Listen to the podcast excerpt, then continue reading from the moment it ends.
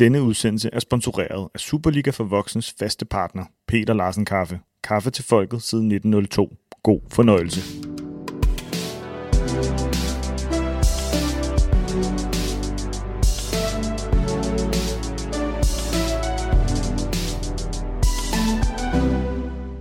Taler om spænding, når vi taler om Superligaen. Vi taler om duopoler, om billige mesterskaber, måske om dyre mesterskaber. Vi taler rigtig meget om ejerskaber, om strategi, modeller, og her i biblioteket hos de voksne tillader vi os også indimellem at tale om forretning. Men hvornår taler vi egentlig om kvaliteten?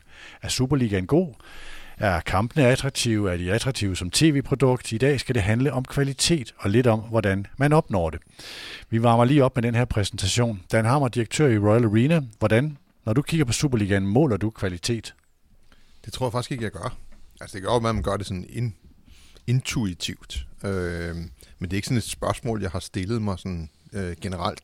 Men, men når nu du spurgte, så øh, hvis det skal give mening øh, relativt til noget, så må det være relativt til det internationale niveau. Så, så i en eller anden forstand er der en international øh, dimension. Øh, om det så er den efterfølgende sæson, at det hold, der ender med at blive mesterhold, klarer sig godt, eller om det i indeværende sæson, at de har klaret sig godt øh, internationalt. Det, det, det er sådan lidt op øh, for grabs. Og så har det noget at gøre med dominans i de øh, nationale kampe, og noget at gøre med excellence i sådan taktisk og teknisk forstand. I udførelsen? Ja. Okay. Ikke så meget underholdning. Mere det, at man har en oplevelse af, at her er en, der har nogle spidskompetencer, som er på et højt niveau. Jonathan Hartmann, assistenttræner hos topholdet i første division, og tillykke med det. Lykke Boldklub. Hvad er kvalitet for dig, når du kigger på Superligaen?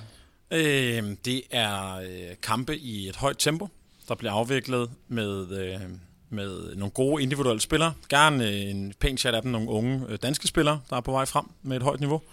Øh, og så er det også kvalitet i de ting, der er rundt om, der er med til at forme kvaliteten nede på banen. Det kunne være, hvordan øh, græsset var, hvordan stadion er, hvor mange tilskuere der er, hvor gode dommerne er.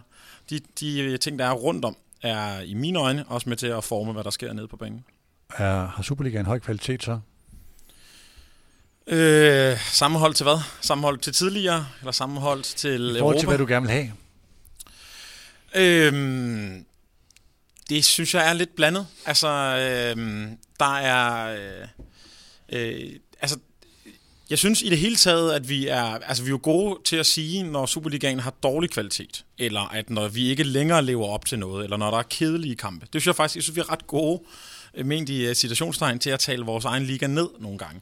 Jeg, jeg, jeg, jeg synes, der får i, jeg synes Superligaen og Superliga-klubberne øh, laver en masse gode spillere, og en masse gode spillere, der kommer rundt i Europa og spille, eller kommer på landsholdet, eller kommer på ungdomslandsholdene, Øh, og det er jo en anden måde at anlægge det. At, mm. der, at der, der bliver fandme lavet nogle gode spillere i øjeblikket, synes jeg, som kommer nogle forskellige steder rundt og spiller i nogle gode klubber. Øh, og så kan vi snakke lidt om, hvordan øh, kampene mellem FCK og FC Midtjylland er. Og så har man måske et andet billede af Superligans kvalitet. Det var i hvert fald nogle måder at anskue kvalitet på, som vi kommer tilbage til. Peter Forlund, branding- og kommunikationsdirektør i Arbejdernes Landsbank. Med dine ambassadørbriller, eller var det diplomat? Det er sådan en reference til noget, Jonathan øh, var imponeret ja. over dine manchetknapper i forrige afsnit af Superliga for voksne. Med de briller... Man kan bare se i dag igen. med de briller, hvad er så kvalitet for dig? Jamen, jeg tror faktisk ikke, det ligger så langt for det, øh, Jonathan siger. Altså, det er sådan en, en, øh, en kombination af, at øh, man jo gerne vil se gode spillere, men man vil også gerne se, nu bruger jeg et fyreord, men man vil også gerne se et godt produkt, det vil sige alt det rundt om, øh, er rigtig øh, øh, sat op. Øh, og det er, som, øh, som Jørgensen siger, det er jo både banen, men det er også, er der mange tilskuere, og hvis man ser det på tv, er det ordentligt øh, produceret osv. Så der, der er sådan mange ting, øh, synes jeg, øh, og, og for mig, hvis jeg skulle sådan sætte et ord på, så er det sådan den samlede oplevelse. Det, okay. Der er kvalitet. Men, men selvfølgelig, altså spillet på banen, hvis man skal vægte det, og det skal vi jo lidt senere, betyder selvfølgelig en del. Så har jeg givet jer en lille hjemmeopgave. Jeg håber, I vil fordele 100% ud fra følgende kategorier, som vi kan bruge som en beskrivelse af, hvordan netop I anskuer Superligaen. 1. Kampenes underholdningsværdi. Det er sådan for både tilskuere på stadion og på tv. 2. Superliga-holdenes internationale niveau. Det var noget, det Dan var inde på. Det kan måles på for eksempel koefficienter eller rangering. 3. Spillernes attraktivitet, for eksempel på transfermarkedet eller, eller eventuelt berettigelse på landsholdet, noget det Jonathan var inde på. Og så en fjerde kategori, som I selv vælger, fordi der er mange måder at anskue øh, det her på. Den tager vi bordet rundt på. Peter, vil du lægge ud? Jo, det vil jeg gerne. Altså, jeg har givet øh, underholdning øh, 30 procent. Og øh, for mig vil jeg lige sige, at øh, underholdning øh, er selvfølgelig øh, delvis kvalitet, men underholdning kan også være... Øh, nu så jeg Jonathans hold spille mod, mod Helsingør, og altså, der sidder jeg jo ikke og tænker på, øh, hvis en af de to eller begge rykker op, øh, at det så Superliga, vil de rykke ned eller op eller et eller andet. Der kigger man jo bare på, at det var en vildt spændende kamp, øh, hvor øh, Øh, hvis man holder med Lyngby, som vi gør hjemme ved mig, så øh, også så, øh, så er det jo sjovt at se øh, og, og spændende, og, og, og to hold, der virkelig prøver at vinde, og det lykkes for det ene og sådan noget. Altså, det kan også være underholdning, så, så, så det, underholdning er ikke kvalitet, det er sådan en samlet underholdningsoplevelse. Den giver jeg 30. Så er niveauet 25, øh, og det er jo fordi, jeg synes også, det er ret væsentligt, at, øh, at, øh, at det fodbold, man ser på, er, er nogenlunde fornuftigt, øh, og, og at øh, man ser nogle, nogle dygtige spillere udfolde sig. Øh, nu har jeg i mange år øh, været op og se Farm Nordsjælland, så meget jeg kan. Øh, det har jeg jo tit spekuleret på, hvorfor der ikke er flere, der gør, fordi der har været mange. Nu har de lige et, et off-år, kan man sige, men ellers så har der godt nok været mange dygtige spillere, man kan sidde og se på, og mange øh, fede kampe. Så, så det der med niveauet betyder også noget, men det behøver ikke at være... Øh, øh, hvad hedder det, dyrt indkøbte spillere. Det kan også være øh, spillere, man hører en god historie om, og man så ser folde sig ud på banen, og de kan faktisk noget osv. Så, videre. Mm. så det, den del øh, har jeg givet øh, 25. Øhm, hvad var det, den næste kategori var, Peter? Spillernes attraktivitet. Spillernes attraktivitet, den har jeg også givet 25. Ja. Øh, og det er jo lidt, øh, jeg har kommet til... 20 tilbage. Så er nemlig 20 tilbage, og øh, hvad hedder det, dem øh, har jeg lagt i en pulje, jeg kalder den, øh, den samlede oplevelse, fordi Øhm, lidt i tråd med det, jeg sagde øh, til dit åbningsspørgsmål, så betyder det, synes jeg, også noget øh, rammerne omkring sådan en kamp. Altså, hvis jeg skal tage Jonathans kamp her den anden dag igen, så var der over 5.000 tilskuere, har jeg ikke ret i det, jo, øh, som jo. jeg husker. Det var i hvert fald stadionrekord, så jeg. Og, og, altså, TV, ja, sæsonrekord. Så, undskyld, ja, stadion, nej, nej, nej, stadion var det ikke i nærheden af. Undskyld, sæsonrekord, det ved jeg godt. Og altså, det betyder også noget, når man, når man uh, tuner ind på en fodboldkamp, enten på tv, eller man er der selv, at der foregår noget, at, uh, at, uh, at det er bygget, uh, hvad skal man sige, eventen er bygget ordentligt op, og banen er god, og de kan spille, man giver dem bedste forudsætninger osv. Så, videre. så, så den samlede oplevelse uh, får de 20 procent, jeg har tilbage. Okay. Jonathan, vil du prøve? Ja, øh, jamen jeg har givet kampens underholdningsværdi 40 procent, og jeg er faktisk i tvivl om, at jeg skal give den lidt mere. For mig er det den vigtigste kategori. Uden underholdning, ingen, der gider at se på det. Ingen, der, hvis der ingen, der gider at se på det, så har vi ikke nogen fodbold. Øh, for mig er det her, der er underholdning et helt centralt element. Og ikke underholdning som øh, cirkusfodbold, og øh, otte angribere, og, eller hvor man, man kan tage flest jongleringer, men underholdning som, øh, apropos tempofyldte kampe, kvalitet i spillet, øh, men også lokale talenter, også øh, der er tilskuere, og det må, kan lige så godt være mål, som det kan være taklinger. Men, men, men for mig er det her et helt, helt centralt øh, punkt. Det mest centrale punkt i forhold til, øh, ja, hvis, altså, hvad der er vigtigst for mm. mig i Superligaen. Øh, Superliga-holdenes internationale niveau og spillernes attraktivitet, det har jeg hver givet 25 procent. Jeg synes, det er nogenlunde lige vigtigt, fordi vi spiller og træner også efter at nå et højere niveau. Øh, det, er, det er en helt central del af, af, af at gå til fodbold, skulle jeg sige, eller være fodboldtræner også. Det er, at vi går også efter at, at, at komme op på den næste hylde, øh, om det er landshold eller transfermarkedet internationalt osv. Jeg har stadig underholdning, og at der er nogen, der gider se på det, vi laver, en, et nyk højere op. Øh, og så den sidste, 10 tilbage. Så er jeg kun 10% tilbage. Og der har, jeg, der har jeg skrevet talentudvikling. Øh, det kunne, og, og, og jeg har brug for nogle flere procenter, fordi det, det burde jo også have nogle procenter. Øh, men jeg kom til at tænke på, at vi har jo, øh, i Lønby har vi måske øh, 150 elitespillere, tror jeg, i vores Superliga-klub, forhåbentlig, første divisionsklub. Øh, og tilsammen har Superliga-klubberne, eller de professionelle klubber, vi har jo tusindvis af spillere. Øh, og de her tusindvis af spillere, det er jo forhåbentlig nogle af dem, er det Danmarks fodboldfremtid på eliteplan. Og i mange af de andre tilfælde, der er det fodboldfremtiden på breddeplan. Øh, vi skal også have en Superliga om fem år. Vi skal også have en Serie 5 om fem år. Og mange af meget af det, det kommer jo fra de her klubber. Og derfor så er øh, talentudvikling er, er for mig også et helt centralt element i, i, i at, hvad skal man sige, at, at sammensætte Superligaen. God pointe. Dan Hammer, tør du? Jeg har bare taget en meget mere snæver øh, hvad skal man sige, definition på kvalitet, altså, øh, og ikke hvad der, hvad der gør verden til et bedre sted at leve i nærmest, øh, men, men mere sådan, altså, øh, sådan en gammeldags fortolkning af kvalitet, at, at noget er bedre end andet. Det betyder jo ikke, at, at alt det andet, der også er der, ikke er vigtigt, inklusiv talentudvikling eller andet. Men, men for eksempel underholdningsværdien af en kamp, øh, synes jeg ikke, der er nogen som helst øh, automatisk lighedstegn imellem og så kvalitet. Altså, jeg har set nogle af de mest underholdende kampe i Sundby Idrætspark, og, og det har Gud hjælp med mig ikke været på grund af kvaliteten. Altså, det, det vil jeg godt ligesom understrege.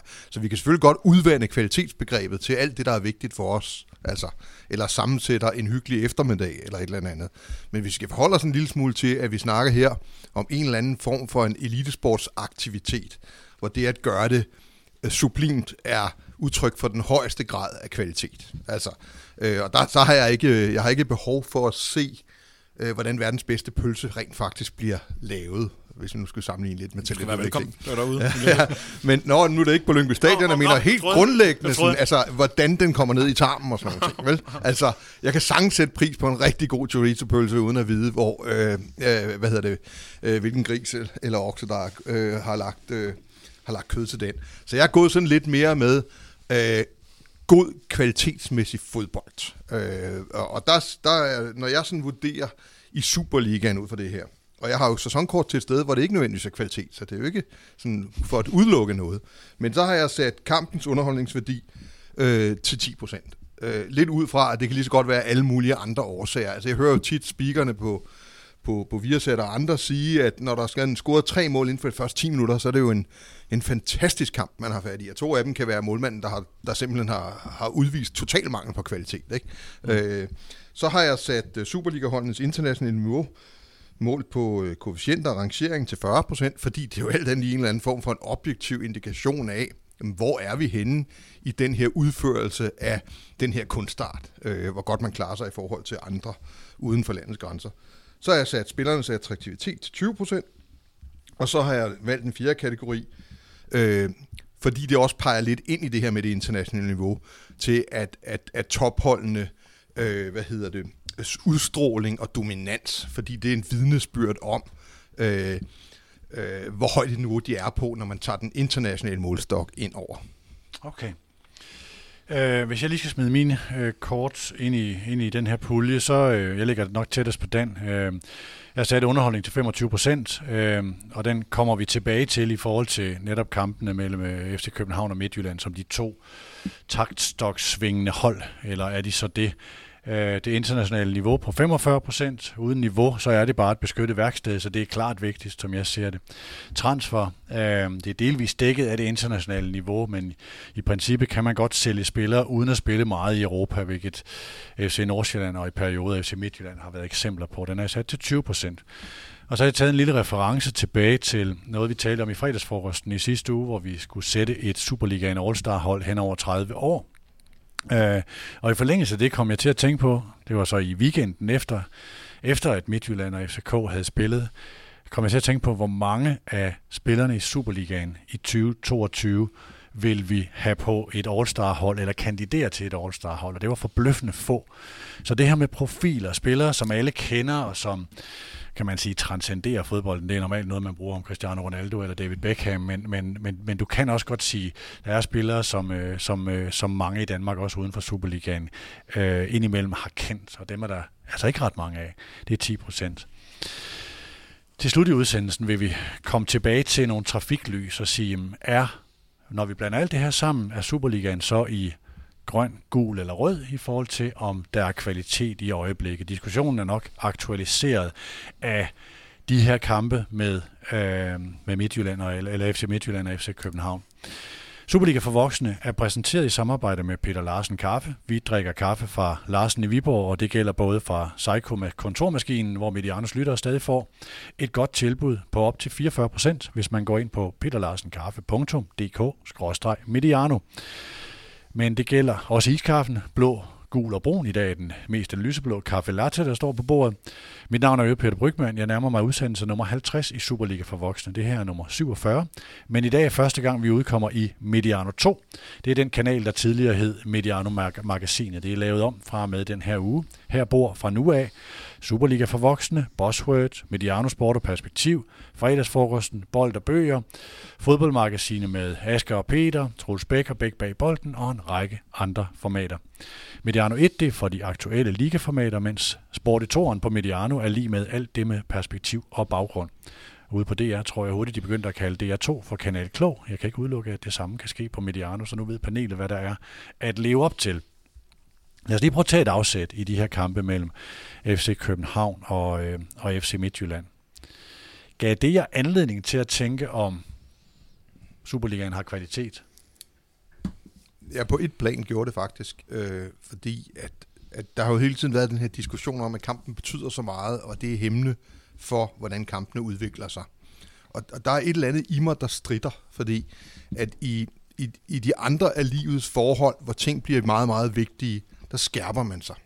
Altså, øh, og, og præsterer som regel på et højere niveau, end når det er knap så vigtigt. Så jeg synes, det er sådan lidt modsætningsfyldt at sige, at kampene betød så meget, så folk ikke kunne levere øh, på toppen af deres ydeevne. Øh, det, der begyndte jeg sådan at tænke over det, at det kunne være, at det var det, de gjorde.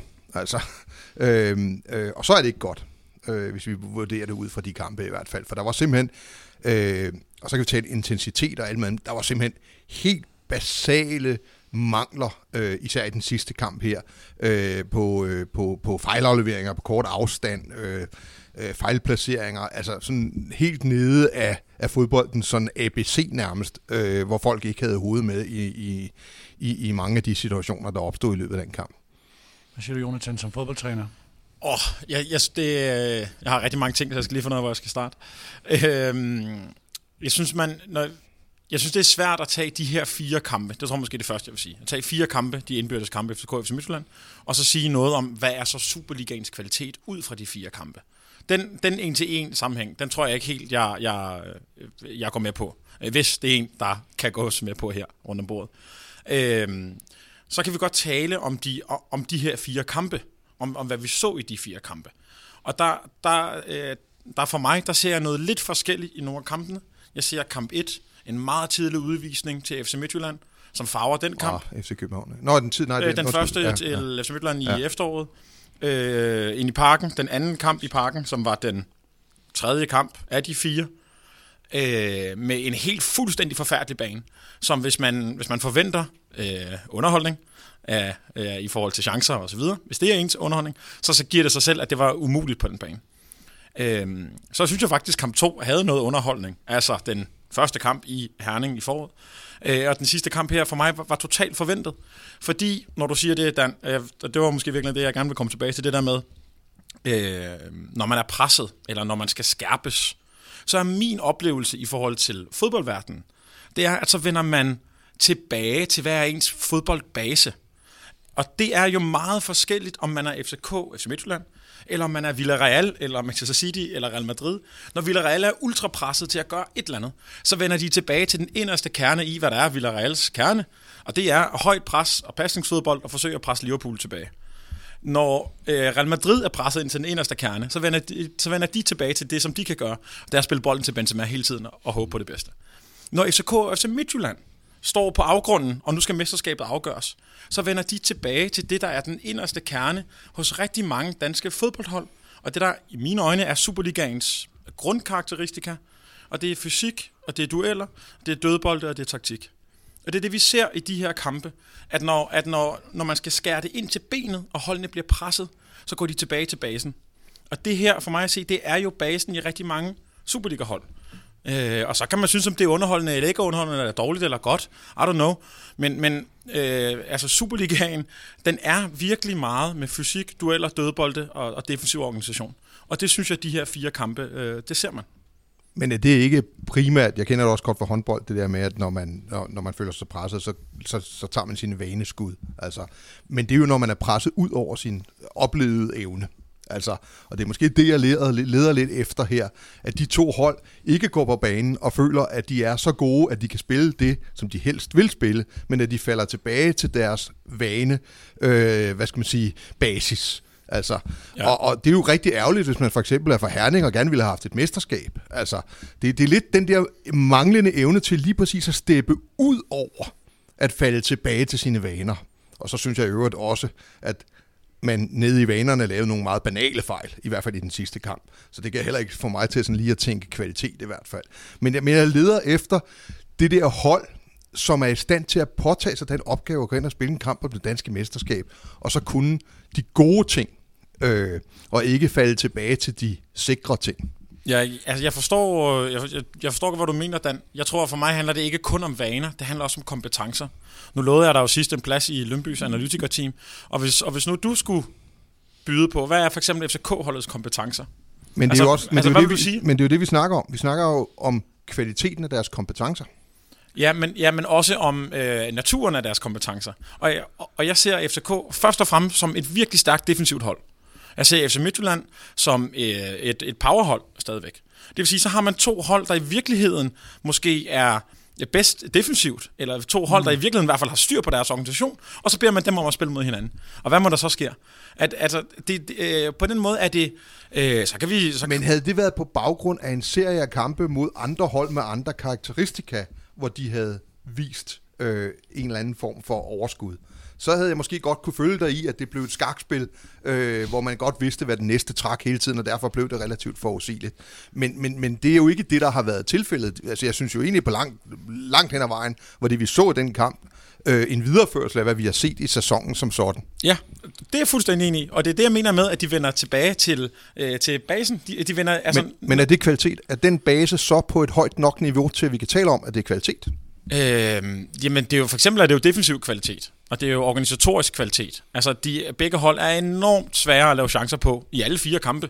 Altså, FC Midtjylland øh, spiller jo i undertal i en Det er i hel hvert kamp fald uden at lave chancer. forhindringskvalitet, kan du sige. Altså man forhindrer de andre i at lave målet, men, men man, man sætter jo ikke spillet positivt i gang fra fase 1 og alle Nej, de nej, her sådan nej, ting. nej, altså. nej, nej, men, men, men, men så har du nogle, øh, og det, øh, det er ikke fordi jeg nødvendigvis tænker anderledes end dig, Dan, men så har du jo nogle, du har, så er kvalitet lavet for dig, i forhold til, at det skal være offensivt, eller det skal være med mange afleveringer, eller det skal være tekniske Nej, typer. det skal, bare ikke, det skal bare ikke forhindre, at man kan excellere, om jeg så må sige. Nej, og der Jonas- må man jo sige, at på begge hold, der er forsvarsspillerne er simpelthen bedre end de andres angriber. Mm. Og, og det, det synes jeg, man ser i det er jo et kampen. valg. Og er det så et kvalitet at have, have foretaget gode det valg? Og have gode ja. forsvarsspillere. Nej, at have foretaget det valg. Øh, jamen, det, er, det, har klubberne jo valgt. Altså, altså Ja, ja. Det, det, det, Det er interessant. Jeg vil lige prøve at smide en øh, ting ind, som jeg var i går. Jeg sad herovre bagved og lavede lyd, mens øh, vi optog en udsendelse til øh, det, der hedder Allen på Podimo, hvor Jan Mikkelsen, en af dine kolleger, lancerede, han stod i en PSV-trøje, det er noget med bag om trøjen, og det var vist nok Per Biels trøje, han havde lånt og sådan noget, ikke? men talte om de hollandske hold, og talte om at spille og tænke som et stort hold, eller som et lille hold. Og så brugte han, jeg, spiller lige et klip om lidt på 14 sekunder, så brugte han en, selvfølgelig Silkeborg som reference. Det er et hold med et lille budget, som spiller som et stort hold. Og øh, Jan mener, at, at der er en forpligtelse til, at de to hold, der har de største budgetter, hvordan vælger de spillere, hvordan kaster de spillere, hvordan kaster de trænere, til at tænke som et stort hold. Og Superligaen er lige nu, det er Jans pointe, jeg gengiver, kendetegnet af, at de to lokomotiver tænker ikke som store hold. Det kan godt være, de... Og han bruger meget eksempler også, for eksempel, hvorfor i de her kampe er det Dennis Vavro og Coach Lava, der bliver valgt. Det, det var det så ikke i den sidste, men, men altså valgene i forhold til, at hvordan gør du spillerne bedst? Er de, er de valgt ud fra det defensive eller ud fra det Ja. offensive? Uh, nu, kan jeg lige prøve at spille det her klip. Ujævne kampe på et spillemæssigt, teknisk meget lavt niveau. Jeg savner flere, jeg savner inspiration. Altså hvis det havde været en Michelin-restaurant, man var gået ind på, så har man ikke sagt, det var gourmetmad, ved? Så har vi bedt om at få øh, regning og så skride. Så vidt Jan Mikkelsen. Jonathan, spiller lige tilbage til dig. Har han ret? jeg synes, der er stor forskel på, hvis man taler om de her fire kampe, som sagt, og hvis man taler om, om hele Superligaen. Øhm, øh, der er masser af hold i Superligaen, der for mig spiller, øh, hvis det er Michelin-fodbold eller offensiv fodbold, øh, Viborg, Randers, Nordsjælland, OB for eksempel. Men de her fire kampe har jo ikke været præget af offensiv fodbold. Er der Øh. en forpligtelse? Ja, det, det, er, det er et godt spørgsmål, og jeg, øh, jeg har også tænkt over på vej herind, at de, øh, de hold, der driver udviklingen, eller er mest inspirerende i de øverste ligaer i Europa, det er topholdene. Altså, det er jo Real Madrid, eller Barcelona, eller Atletico Madrid, der har drevet en taktisk udvikling i Spanien på hver sin måde. Det er øh, Manchester City og Liverpool i Premier League, der driver udviklingen der. Så det er de øverste hold i de andre ligaer, topholdene, der driver udviklingen. Men jeg ser også i de her ligaer en meget, meget stor forskel på top og bund. Min øh, gode sidemarker Dan Hammer har lige sagt det her med, øh, eller har også lige gentaget pointen, Jans pointe, med hvorfor vinder øh, de danske tophold ikke 6-0. Og for mig at se, der er det fordi ligheden er alt for stor sammenlignet med de andre ligaer. Altså når Liverpool den anden dag skal stille et B-hold på banen, uden øh, Trent Alexander-Arnold og Mo Salah og Fabinho og Konaté og Thiago, og spille, spille med et reservehold mod et godt spillende Newcastle-hold på udebane, så vinder de alligevel. Hvis FCK skulle spille med et halvt reservehold mod Viborg på udebane, så er jeg ikke sikker på, at de ville vinde. Der er, der er så stor forskel på holdene i de bedste ligaer, og jeg, jeg er træt af alle mine anglofile venner, der skal fortælle mig om, hvordan Premier League er den mest tætte liga, der overhovedet er i verden. Det er den mest, det er den mest øh, utætte liga, eller det hedder det ikke. Det er den mest ujævne liga. Det er, det er den liga med allerstørst forskel. Jeg hørte, jeg kan ikke huske, om det var herinde eller en anden podcast, at øh, man skal bruge flere og flere point i Premier League på at vinde mesterskabet. Og man skal bruge færre og færre point i Premier League på at overleve. Fordi bundholdene slår så sjældent topholdene, at man skal bruge meget færre point, end man skulle på et tidspunkt. Fordi ligaen er blevet så skæv. Pengene, pengene i toppen er blevet så store, så det skaber øh, tog i flere hastigheder. Yes. Og, okay. og der, og der er, så skal vi lige tilbage til Danmark, før øh, jeg får lov, for Peter Forlund også får lov til at sige noget. Øh, og selvom, selvom der også her er kommet meget stor forskel på den økonomi, der bliver brugt i bunden og i toppen af Superligaen, så har vi jo så ikke set den på banen endnu. Og det kan vi jo så tale om. Hvorfor det kan være, at et hold, der bruger 150 over for et hold, der bruger 20 millioner, at de ikke vinder 6-0 i de kampe, som de gør i Europa. Men der er jævnbyrdigheden i den danske Superliga, den er, den er meget større, end jævnbyrdigheden er i nogle af de andre ligaer. Mm. Og derfor tror jeg ikke, at vi ser, at topholdene har overskud til at koncentrere sig om at inspirere, eller spiller på en så dominerende måde, at det er inspirerende at se dem. Fordi kunne, du, det er jo... kunne du ikke ønske dig, at de tog en forpligtelse? Øh, jamen, jeg er ikke sikker på, at det handler om, at man tager forpligtelsen. Okay. Jeg, for mig, der handler, når jeg ser Liverpool og City, så handler det ikke om, at de har, eller så handler det ikke kun i hvert fald om, at de har taget forpligtelsen. Det er, at de spiller så godt, så dominant, så overbevisende og så effektivt, at man, at man ønsker at se dem hele tiden. Altså uanset hvad stilen så er, så er de simpelthen så dominerende, og de er så meget bedre end de andre, at det er inspirerende at se, fordi så får man lov til at se hele deres gameplan udfolde sig. Og det, det ser man jo ikke med FCK og FC Midtjylland. Altså man ser jo ikke, man ser ikke nødvendigvis deres topniveau, fordi de bliver mødt af et andet hold, der driller dem i at få mm. deres topniveau. Og vi ser jo Liverpools topniveau hver eneste weekend kl. 17, når vi tænder for, for tv'et. Peter? Jamen det er jo egentlig bare, altså det er jo også nemt at tage lige præcis de fire kampe, og så, så sige, det er sådan en, øh, det er sådan en, hvad skal vi sige, måde øh, fodbold bliver spillet på, og skulle de ikke være bedre? Sådan, altså, nu, nu er det selvfølgelig på en helt anden hylde, men hvis man tager øh, Real Madrid City i går, det er jo heller ikke nogen god fodboldkamp overhovedet, men den bliver spændende til sidst. Men der står, altså, nu har vi jo før set, øh, i gamle dage i hvert fald, Real Madrid med en masse dygtige fodboldspillere. Sådan. I går, det er sådan relativt øh, tæt, kompakt defensiv, og så håber man lidt til sidst, og så kan Real Madrid det, som de åbenbart har besluttet for at kunne hver eneste år, lave nogle mål, og så er det en fed oplevelse, og vi skriver om kampen. Men det er jo heller ikke en god fodboldkamp. Så det er bare for at sige, altså, der er jo også nogle af de tophold, som når de mødes indbyrdes, øh, forsøger at nulstille hinanden, og så bliver det dårlige kampe. Altså det, det, det, det er jo nok også det, ligaen viser. Altså jeg, jeg tænker da, hvis man forholdte, hvis man forholdte, hvad hedder han, øh, Jes Torup, at, øh, at han har skulle spille et par dårlige kampe i Herning, så vil han sige, at før de her to år, så har de fået klø 10 år i, øh, 10 gange i træk.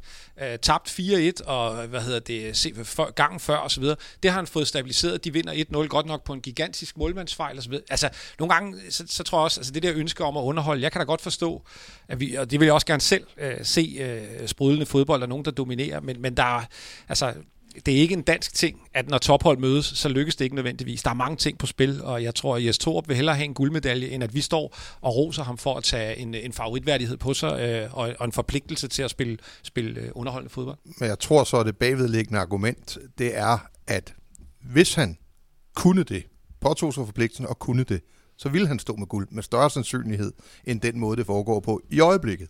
I hvert fald, hvis man sådan tager øh, de internationale eksempler, som Jonathan kom med. Men, men, men Jonathan er inde på noget andet, der er rigtig, rigtig relevant for diskussionen om kvalitet og om hele fodboldens fremtid, nemlig det, jeg tror det ord, du ledte efter, eller det udtryk, du ledte efter, det er kompetitiv balance øh, i ligaer. Altså strengt taget, hvor stor er sandsynligheden for, at vi ikke med stor sikkerhed kan gætte udfaldet af hver eneste kamp på søndag. Altså ned til den enkelte kamps forudsigelighed. Øh, og det kan jo måles ud fra, hvor stor pointforskel der er. Øh, i øh, Champions League var der i hvert fald en tendens, og det er et af de argumenter, der er blevet brugt for at lave formatet om, at, øh, at der kom for mange svage hold med ind i puljespillet, og det kunne måles på, at, at sejrene i, i puljespillet jo blev større og større. Altså vi har jo set puljespilsejre på, på, på, ja, på noget vi ikke ser i Superligaen ja. for eksempel. Ikke? Mm. Og det er jo en interessant diskussion, fordi kvalitet kan godt være en liga med enorm kompetitiv balance, for den vil være spændende. Altså, ud fra de streger, vi nu engang lægger ind, et mesterskab, en medalje europæisk kvalifikation, en, en 6. plads og nedrykning, så vil en liga med stor kompetitiv balance være tiltalende i en eller anden forstand, om det så var det lollandske mesterskab. Altså, øh, fordi det er per definition spændende. Det kan godt være en, et udtryk for, øh, jeg ved ikke, om jeg kan kalde det kvalitet, men i hvert fald noget, som folk vil føle sig tiltrukket af.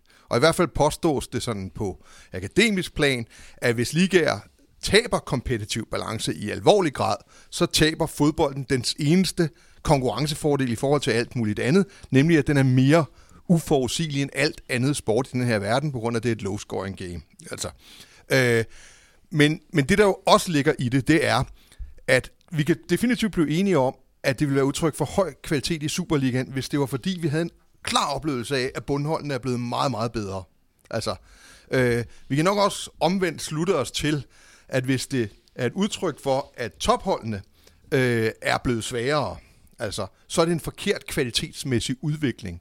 Jeg har ikke sagt, hvilken del af det jeg tror, det er, for jeg har heller ikke undersøgt, om den kompetitive balance er blevet mindre øh, eller større i, i Superligaen. Det er umiddelbart der er meget, der tyder på det alene ud fra, at mesterholdene jo i dag ikke laver meget mere end to point per kamp.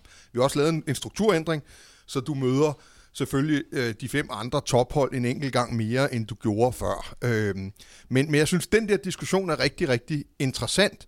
Øh, jeg tror, at, at i de år, hvor man har et par, par hold, ala City og Liverpool, øh, som virkelig gør det godt mod hinanden og spiller med det store holds øh, attitude og taktik og hvad det ellers måtte være, så vil dansk fodbold internationalt set, klubfodbold internationalt set nok være et lidt bedre sted, end hvis det ikke sker. Så har jeg ikke lænt mig for meget frem. Jeg tror også, at de hold ville være der tvivler måske en lille smule, men, men ville være bedre rustet til at gå ud og spille godt i Europa, i hvert fald hvis de har en koefficient med sig, som gør, at de er seedet, fordi det er jo der, man kan bruge den kvalitet. Den er lidt sværere, når man ryger ind i, i de rigtig, rigtig gode hold længere op, så er den jo farlig at, øh, at øh, komme som, som det mindste hold med den, med den største attitude. Ikke? Dan, hvis vi lige øh, går tilbage til øh, tierne, det gør vi ikke så, eller øh, øh nullerne, det, det gør vi ikke så meget mere i forhold til din tid i FC København, men for at høre, om I talte om i fra øh, Roy Hodgson hen over hans bakke til Ståle Solbakken, om skal vi tage en dirigentstok i forhold til det holdets udtryk, eller er det kun at præstere europæisk? Og det, jeg, nu har jeg jo ikke været på træningsanlægget, hvor de diskussioner jo ganske givet må have været foretaget. Altså, vi kom jo fra en situation, hvor Brøndby havde domineret dansk fodbold, øh, og hvor der var en eller anden målstok for, hvad et dansk tophold er altså i, i professionel fodbold. Og den stafet overtog vi jo i en eller anden forstand. Vi var også, vi byggede også vores øh, øh, status op på et tidspunkt, hvor der ikke var for eksempel øh, øh, non-champ, eller hvad hedder det, øh, den, her, den her sti ind i Champions League mm. øh, for ikke øh, øh, mesterhold. Ikke? Så, så, så, så der var ligesom sådan det der med at blive nummer et, og en absolut nummer et. Ikke at blive en af Superligans tophold, men blive topholdet. Øh, så så det, det lå selvfølgelig hele tiden i luften. Vi var oppe imod nogle klubber, som brugte øh, stort set lige så mange penge som os på deres første hold på forskellige tidspunkter op igennem nullerne. Øh, først Brøndby og siden OB. Altså, mm. øh, hvilket jo også selvfølgelig alt den lige skærper. Øh, og det er måske en af de ting, som... Altså, når man tænker på, og vi skal ikke tilbage til de fire kampe, men vi taler om to hold, der til sammen bruger mere end resten af Superligaen på deres spillere. Altså, og hvis ikke sådan en situation redder sengen op til, at man kan dominere og øh, spille, øh, spille øh, hvad skal man sige, fodbold i alla City bare på dansk. Øh, så, så ved jeg simpelthen ikke, hvilken situation, der skulle skabe det. Nej. Og det synes jeg ville være ærgerligt, hvis ikke, at det var en målsætning. Peter? Jamen, det er jo egentlig bare den der, øh, som du har spurgt om et par gange, Peter, det der med, om, om de skulle sådan tage stafetten. Mm. Altså, og, og jeg tænker så lidt, altså, nu er at de to, der, der er i studiet med mig her, udover dig, Peter, de, jo, de jo mere, øh, har været mere tæt på sådan noget. Men, men hvorfor skulle man det? Altså, øh, dybest set så handler det om at vinde, og for, for Jonathans hold i første division, så handler det om at, at rykke op i Superligaen. Altså, en, en snak om at være sådan definerende af Handler det kun om at vinde? Ja, det vil jeg da mene. Altså, og det er jo klart, at jo, jo mere du har, jo mere du har Altså, du kan jo godt have, forskellige klubber har forskellige filosofier. Jeg nævnte FC Nordsjælland før. De har en speciel måde at spille på, og så videre. Så man kan selvfølgelig godt have et ønske om at påvirke øh, fodbolden i en eller anden øh, grad, ud fra hvordan man spiller. Men grundlæggende handler det jo om at vinde. Men, men Peter, jeg tror, du misser pointen lidt her. Jeg tror, at den, for du har jo ret, det har jo været den gamle diskussion om, skal man spille flot og risikere ikke at vinde. Altså, men jeg tror, at det, der er sket de sidste 10-15 år, det er, at vejen til at vinde mere, er rent faktisk at gå efter at vinde, frem for at forhindre de andre i at vinde. Det er sådan den store udvikling, som Fordi blandt det er et andet Liverpool udviklingen. og fordi du har bolden mere, du, altså det kan Jonathan sikkert redegøre meget mere for, men, men det der med at opnå noget, og at spille for at opnå noget, bliver mere præmieret end nogensinde i fodboldens historie. Men Peter, da, det, hvis derfor kan man jo godt, altså det, det jeg mener, det er, altså der er jo kæmpe stor forskel på at sige, at vi spiller på den her måde, fordi det mener vi er det rigtige for os. Det giver de resultater, vi gerne vil have, og så ligesom føle sig forpligtet til, eller have et kald. Og det er bare det, jeg siger, jeg kan ikke se, altså for mig vil den stoppe ved, at man siger, det her er måden, vi spiller fodbold på. Det er sådan, vi definerer det. Og det kan jo godt være angrebsive. Det kan jo godt være at prøve at opnå noget. Men derfra, og så til at føle, at fordi man bruger flere penge, så har man en forpligtelse til X, Y og Z. Hvorfor? Okay, Peter, nu læner jeg mig lige frem. Endelig. Øh, og så siger, øh, om 10 år, om 20 år, måske om 30 år, vil vi tale om, vi levede, mens der var øh, Jürgen Klopp over for Pep Guardiola. Og nu ved jeg godt, den ene er lige, rigtigt. har lige tabt i en semifinal. Men det er en tid, vi vil huske for nogen, der var sådan vor tids Borg McEnroe på nogle virkelig, virkelig dygtige fodboldhold. Mm. Så tager vi lige Carlo med ind også, øh, han, og, og, og Real Madrid og det, de kan. Det er en rig tid. Det, der er nu, med FC København og FC Midtjyllands aktuelle tilgang til spillet og deres egen rolle i lokomotivet, er en fattig tid. Ej, jeg synes, det, det, det er firkantet. Altså, for det første, øh, altså, hvis du tager øh, City og Liverpool, så, så ligger de på et helt øh, exceptionelt niveau, og hvis de vender sig om, så er der jeg, rigtig, jeg rigtig sammenligner langt. dem ikke fodboldmæssigt. Nej, nej, nej. Jeg sammenligner dem ikke ni- niveau med, jeg, sam, jeg sammenligner tilgang. Selv tilgang til at være det dominerende hold i en liga. Hvad er der for en forpligtelse der? Vi, de, så mange i klubberne gør det så godt, og vi ser øh, rekorder for øh, abonnementssalg og alle mulige ting, som er virkelig, virkelig positive. Transferomsætninger, forretninger, øh, rigtig mange ting er i plus. Men banerne er noget gudsjammerligt skrammel, og hele tilgangen til fodbolden som sådan noget, der skal appellere til folk, er uambitiøs. Men hvornår har vi haft et godt spillende mesterhold? Altså, det er da længe siden. Så, så hvor, hvorfor, Det er det centrale hvor, hvorfor. Ja, jamen, det er det. Så hvorfor tør den af på, på fire opgør og, og, og de to hold nu? Jamen- Generelt, altså er det da længe siden, vi har haft et mesterhold, hvor man har tænkt, øh, de vil virkelig noget. Altså, vi, øh, mit, mit eget hold skulle til dem, jeg holder med Brøndbys mesterskab sidste år. Det var jo øh, det var, det var på ingen måde øh, berusende. Dem, der bliver mester i år, bliver ikke berusende. Jeg synes ikke, man skal det- så langt tilbage. Altså, Brian Priskes øh, FC Midtjylland havde en ambition, som var umidtjyllandsk i forhold til sådan en nyere tid, hvor det har været duelfodbold og powerfodbold og individuelle kompetencer. Jeg synes faktisk, at Priske fortjener noget anerkendelse for den spillemæssige ambition, og jeg synes også fra 16-holdet med Ståle Solbakken, og det, der var forsøgt med nogle af de spillere, der blev bragt ind, og hvad var intentionen med Pierre Biel, hvad var intentionen med Rasmus Falk, der var også en spillemæssig ambition, og den har man også nu. Man, er- man, er jeg synes bare ikke, man er så dygtig til at udføre den. Øhm, Så nogle sæsoner vil der være, men er de dårligere nu? Men altså, mesterholdet sidste år, mesterholdet i år, laver, medmindre det går helt amok de sidste fire kampe, et halvt mål mindre per kamp end tidligere mesterhold. Sådan over en bred kamp. Altså, jeg ved ikke, om det er indikation af noget som helst. men er det, men, jamen, det er det, fordi, er det kvalitet? Det er jeg da ikke sikker jeg er på. ikke sikker på, det er kvalitet, men Nej. det er sandsynligvis et udtryk for, at man er bedre offensiv. For mig er der en, der er en helt stor nøgle i det her, mm. som handler om øh, kontinuitet. Fordi når vi taler om øh, Liverpool og City og bliver ved med at lave den sammenligning, så har vi nogle trænere, træ, nogle trænerstabe og nogle spillergrupper, der har arbejdet sammen i rigtig lang tid. Og vi ved, og det er jo en dejlig kliché, og kliché er nogle gange rigtig, at jo mere tid man har sammen, jo dygtigere bliver man til at spille offensivt, underholdende kvalitetsfodbold. Og der har vi jo to tophold i Danmark, der har skiftet cheftræner, skiftet trænerstabe, har skiftet spillertrup rigtig meget. Og så, så, som sagt, så er vi tilbage til det der med, når man er i pressede situationer eller overgangssituationer, så, så vender man tilbage til basen, og det første, man gør som træner, det er at sikre, at man forsvarer ordentligt. Og det næste, man gør, det er, at man står godt på dødbolde. Og så det tredje, man så gør måske, det er så at finde ud af, hvordan man skal angribe. Sådan, så- sådan er den danske fodboldkultur. Altså, og det det lyder som et angreb eller noget, der er lavet, men, men sådan er den danske fodboldkultur. Men det fylder mig med et helt grundlæggende spørgsmål fra den verden, jeg kommer fra, øh, altså sådan det forretningsstrategiske. Hvis det er sådan, det er, så er det helt naturligt, at nogen afprøver at udnytte det. Altså Mm. ved bevidst at gå efter noget andet. Og logisk nok må det vel være dem, der har flest penge, øh, der burde tage den t-shirt. Ikke fordi det er en forpligtelse, men fordi det vil være fornuftigt at gøre i forhold til, at man gerne vil vinde. Ja, og vi ser også nogle af Vi ser jo blandt andet Silkeborg, der har valgt en, en diametral anderledes måde at gøre det på. Eller vi ser Viborg, der hver eneste gang kampen står uafgjort, så forsøger de at vinde. Det gør nogle gange, de taber, men det gør, at de vinder Yes. øh, lidt oftere. Øh, og har fået flere point den vej rundt. Øh, så der er jo nogen, der på den måde ser øh, skal man sige, hullet i markedet, eller ser nogle, ser nogle svagheder, som de kan udnytte. Øh, for mig er det, ikke, altså, det er ikke nødvendigvis lige FCK og Midtjylland, den er gal med, fordi jeg kan godt huske ikke så lang tid tilbage, og huske nogle hold fra øh, nogle FCK-hold eller nogle FC Midtjylland-hold, der havde rigtig stor kvalitet, eller var rigtig underholdende at se på. Altså, når du taler om nogle af de sidste Ståle, eller nogle af de her gode Ståle Solbakken hold, eller når FC Midtjylland havde, en, havde blandede øh, blandet powerfodbolden med at være ekstremt skarpe på standardsituationer, med at have nogle virkelig dygtige individuelle profiler, så var FC Midtjylland jo også et meget, meget interessant hold at se på. Men vi har jo vi har nogle, øh, nogle spillertrupper i FCK og FC Midtjylland, som, som, øh, som lige nu ikke leverer på et lige så højt niveau, som FCK og FC Midtjylland har leveret tidligere. Det synes jeg slet ikke, der er nogen øh, tvivl om.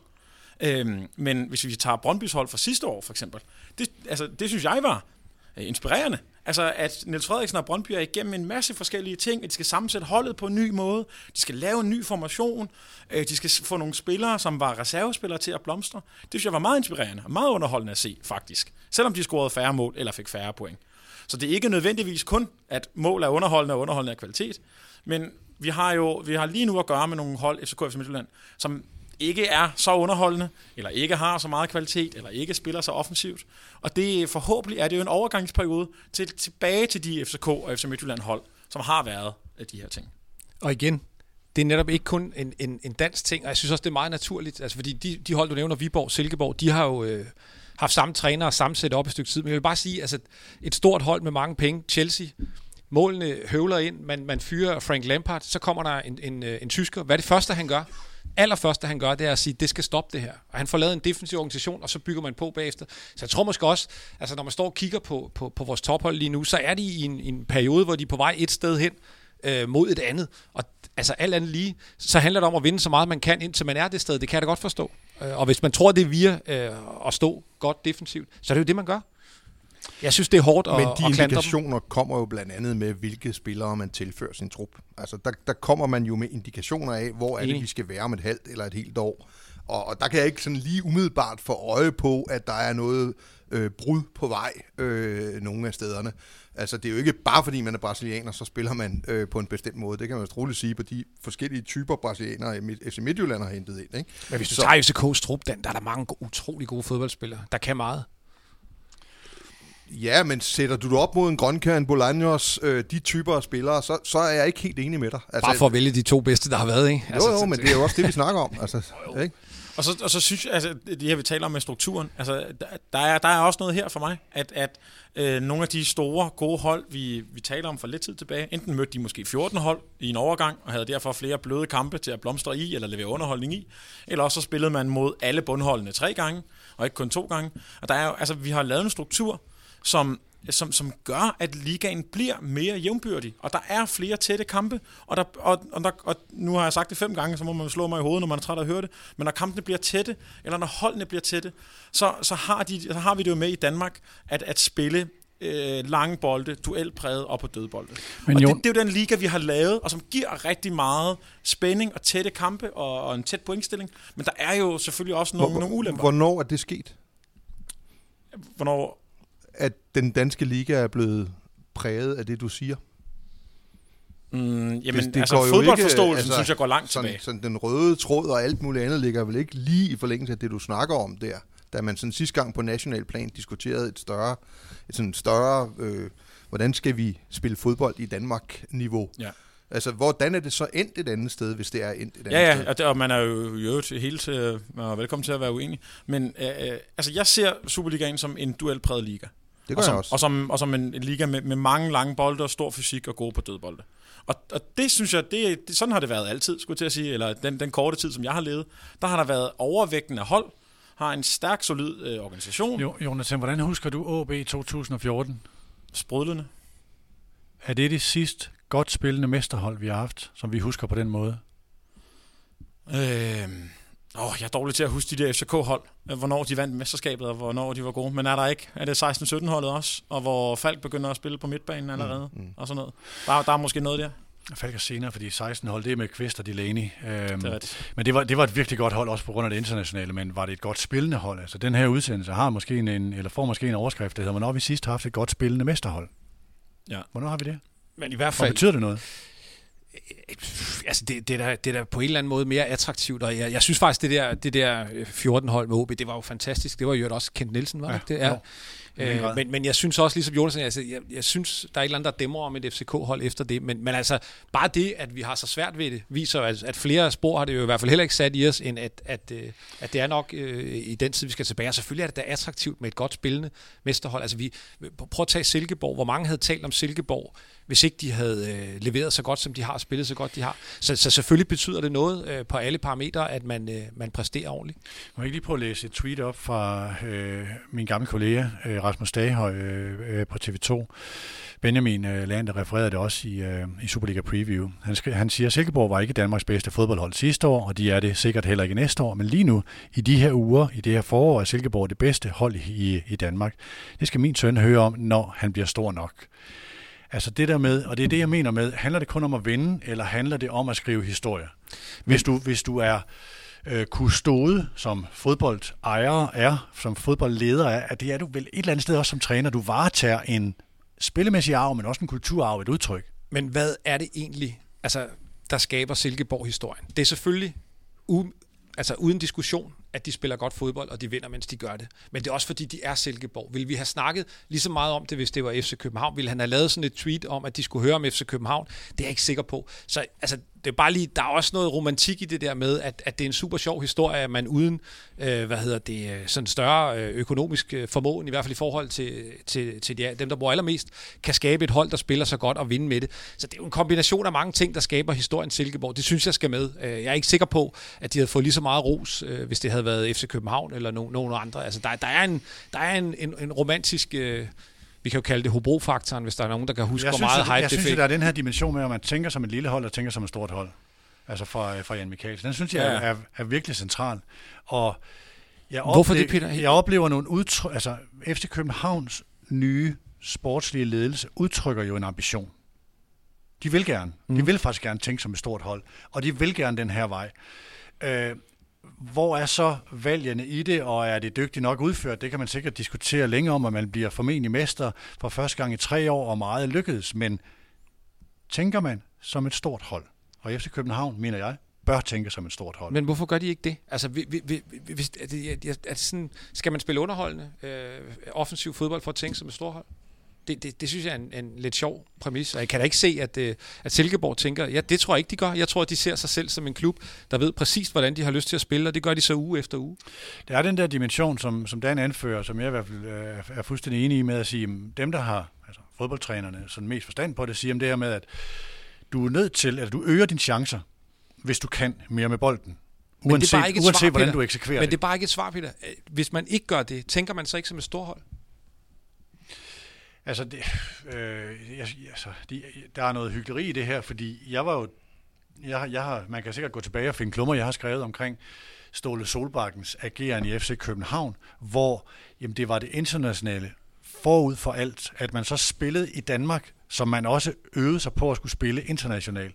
Det var en omkostning, jeg var klar til at tage, fordi jeg synes det, eller jeg var klar, altså som, øh, som, som jeg som jagttager øh, anerkendte, fordi øh, det var vigtigt at kunne præstere internationalt, fordi ellers så er vi ingenting. Det er, jo det, det er jo det, vi kæmper for, at komme op i det hierarki og være noget i verden. Men det, det, var, det var jo stadigvæk i den nationale liga øh, possession-hold, altså folk, der, der trykkede modstanderne og, og spillede i længderetningen. Øh, altså, mm. så, så jeg synes, det, jeg synes, det er en svær diskussion, for det bliver sådan noget Ja, ja. smagsdommeri gør af en eller anden art. Det, jeg gerne vil tilbage til, det er, at tendensen, megatendensen i fodbold er, at du øh, har en større sikkerhed for at vinde, hvis du spiller for at opnå noget. Der er en række kalkulationer bagud, altså især hvis du vil være med i toppen. Det er klart, at, øh, at øh, det vil både være bizart og, og uhensigtsmæssigt, hvis Horsens øh, med den baggrund, Horsens har, og med den spillertrup, som de kan få fat i, øh, altså, så ville det i hvert fald være noget, man skulle lægge om aller Silkeborg ikke? Øh, over lang tid. Øh, og det kræver også en kunststofsbane, og der er en masse andre ting der, der sådan, i hvert fald øger sandsynligheden for, at det virker. Men, men hvis du går efter at være din nationale Bayern München, altså, så må du også i høj grad kigge efter, hvilken type fodbold er det, der belønnes i øjeblikket med de fodboldspillere, der uddannes rundt omkring i verden. Og der er det ret entydigt, og nu gjorde vi det meget specifikt med, med Manchester City og, og, og Liverpool, men det er en tendens i fodbold, at øh, ja, der er hold, der er Atletico Madrid derude, der så klarer sig relativt godt, men ikke så godt som de hold, der bestemmer sig for at ville øh, opnå noget med større risiko. Det er det jo. Ellers er det jo ligegyldigt. Hvis man både kunne beslutte sig for at opnå noget og undgå, at de andre de scorer, øh, så, så ville det jo være den perfekte af alle verdener, tror jeg, du plejer at sige, Jonathan. Men øh, altså, jeg bliver også ja. bare lige nødt til at skyde ind, at FCK, det er selvfølgelig, selvfølgelig det, er det hold, der har lukket færre mål ind. Ja. Det er det hold, der har øh, scoret næst flest mål. Ja, men med altså, 1,8 mål i gennemsnit, ikke? Altså, du kan sige, det, det siger jo noget om, at man balancerer på en knivsæk i hver eneste kamp. Yes, ikke? Men, men vi er nødt til, og en, en ting, vi ikke har, øh, har, har vendt tilbage til, eller en ting, vi ikke har talt om endnu, som jeg virkelig synes, vi er nødt til at tale om, det er de baner, vi spiller på i Danmark. Mm. Og hvis vi gerne vil have hold, der scorer mange mål, eller spiller, det som jeg hører på jer, er et godt spillende mesterhold, altså noget med nogle afleveringer langs jorden og, og fremadrettet fodbold, så bliver, vi, så bliver vi nødt til at kigge på det, på det underlag, som bolden kører på. Og lige nu er der en bane i FC Nordsjælland, som er udsat for hård, hård kritik. Der er en, der er en bane i Parken, som er totalt katastrofal. Der er en bane i Vejle, som, som i dag har fået, har fået bøder for, hvor dårlig deres bane er. De, altså, så dårlig er den, at de nu har fået bøder for, at banen er dårlig to år i træk. Og her, kamp, det, er bare, det er bare tre, det er en fjerdedel af Superligaen, hvor, hvor, hvor, hvor kampene bliver afviklet på. En fjerdedel af kampene bliver afviklet på de her tre baner. Så er vi begyndt at snakke om de næste baner. Så det her, det er en, for mig er det en af de helt, helt store forskelle på Danmark og på de andre ligaer. Det er det underlag, vi spiller på. Det fordrer en form for fodbold, som ikke er den som I beskriver som underholdende. Mm. Altså teknisk, langs jorden, individuelle typer og offensivt tænkende fodbold. Det er ikke fordrende for den fodbold, at vi spiller på det underlag, vi gør. Og jeg synes simpelthen, det er så øh, torskedumt, at vi ikke gør noget ved det som, øh, som fodbold. Jonathan, du har lige været på pro-licens kursus i den her uge, ikke? Øhm, hvor meget blev der talt om øh, tilgangen til spillet? Øh, når I bliver uddannet som uh, UEFA Pro-licenstrænere? Ja, øh, vi talte øh, i den her gang, det var sjovt, du spørger, den her gang havde vi Champions League øh, tema øh, om de her kampe, der blev spillet. Du bare så fodbold? nej, nej, det gjorde vi ikke. Jeg skulle lige sige, Troels Bæk, han er en, han er en hård instruktør her. øh, øh, og der sammenligner vi jo nogle af de her ting øh, og taler om det. Øh, noget af det, vi også talte lidt om, det er, at der, der er jo forskel på, altså jeg håber, hvis du tager ud og spørger min øh, sportschef, fodboldchef, at så har han et syn på spillet, om hvordan Lønby skal spille, og så sammensætter han truppen efter det, og sørger for, at akademiet spiller på den måde, og så går det op i den bedste af alle verdener, går det op i en højere enhed. Så han Gardneren med i, altså helt seriøst? I, i Lønby? Jamen, ja. til banen? Øh, jamen, det... Eller at de baner, I skal spille på, for hvis de er dårlige i Superligaen, så, øh, så har I også mødt nogle stykker i første division, der er relativt øh, ja, det må man sige. Øh, spændende. Altså. Ja, øh, ja, men altså øh, træningsbanerne er jo, det er jo det næste. Nu, har, nu talte jeg kun om kampbanen, men træningsbanerne rundt omkring i Danmark er jo, er jo simpelthen kummerlige. Altså, det, no, vi træner på kunst, jeg ved ikke, 6-8 måneder om året, altså Lønbys første hold.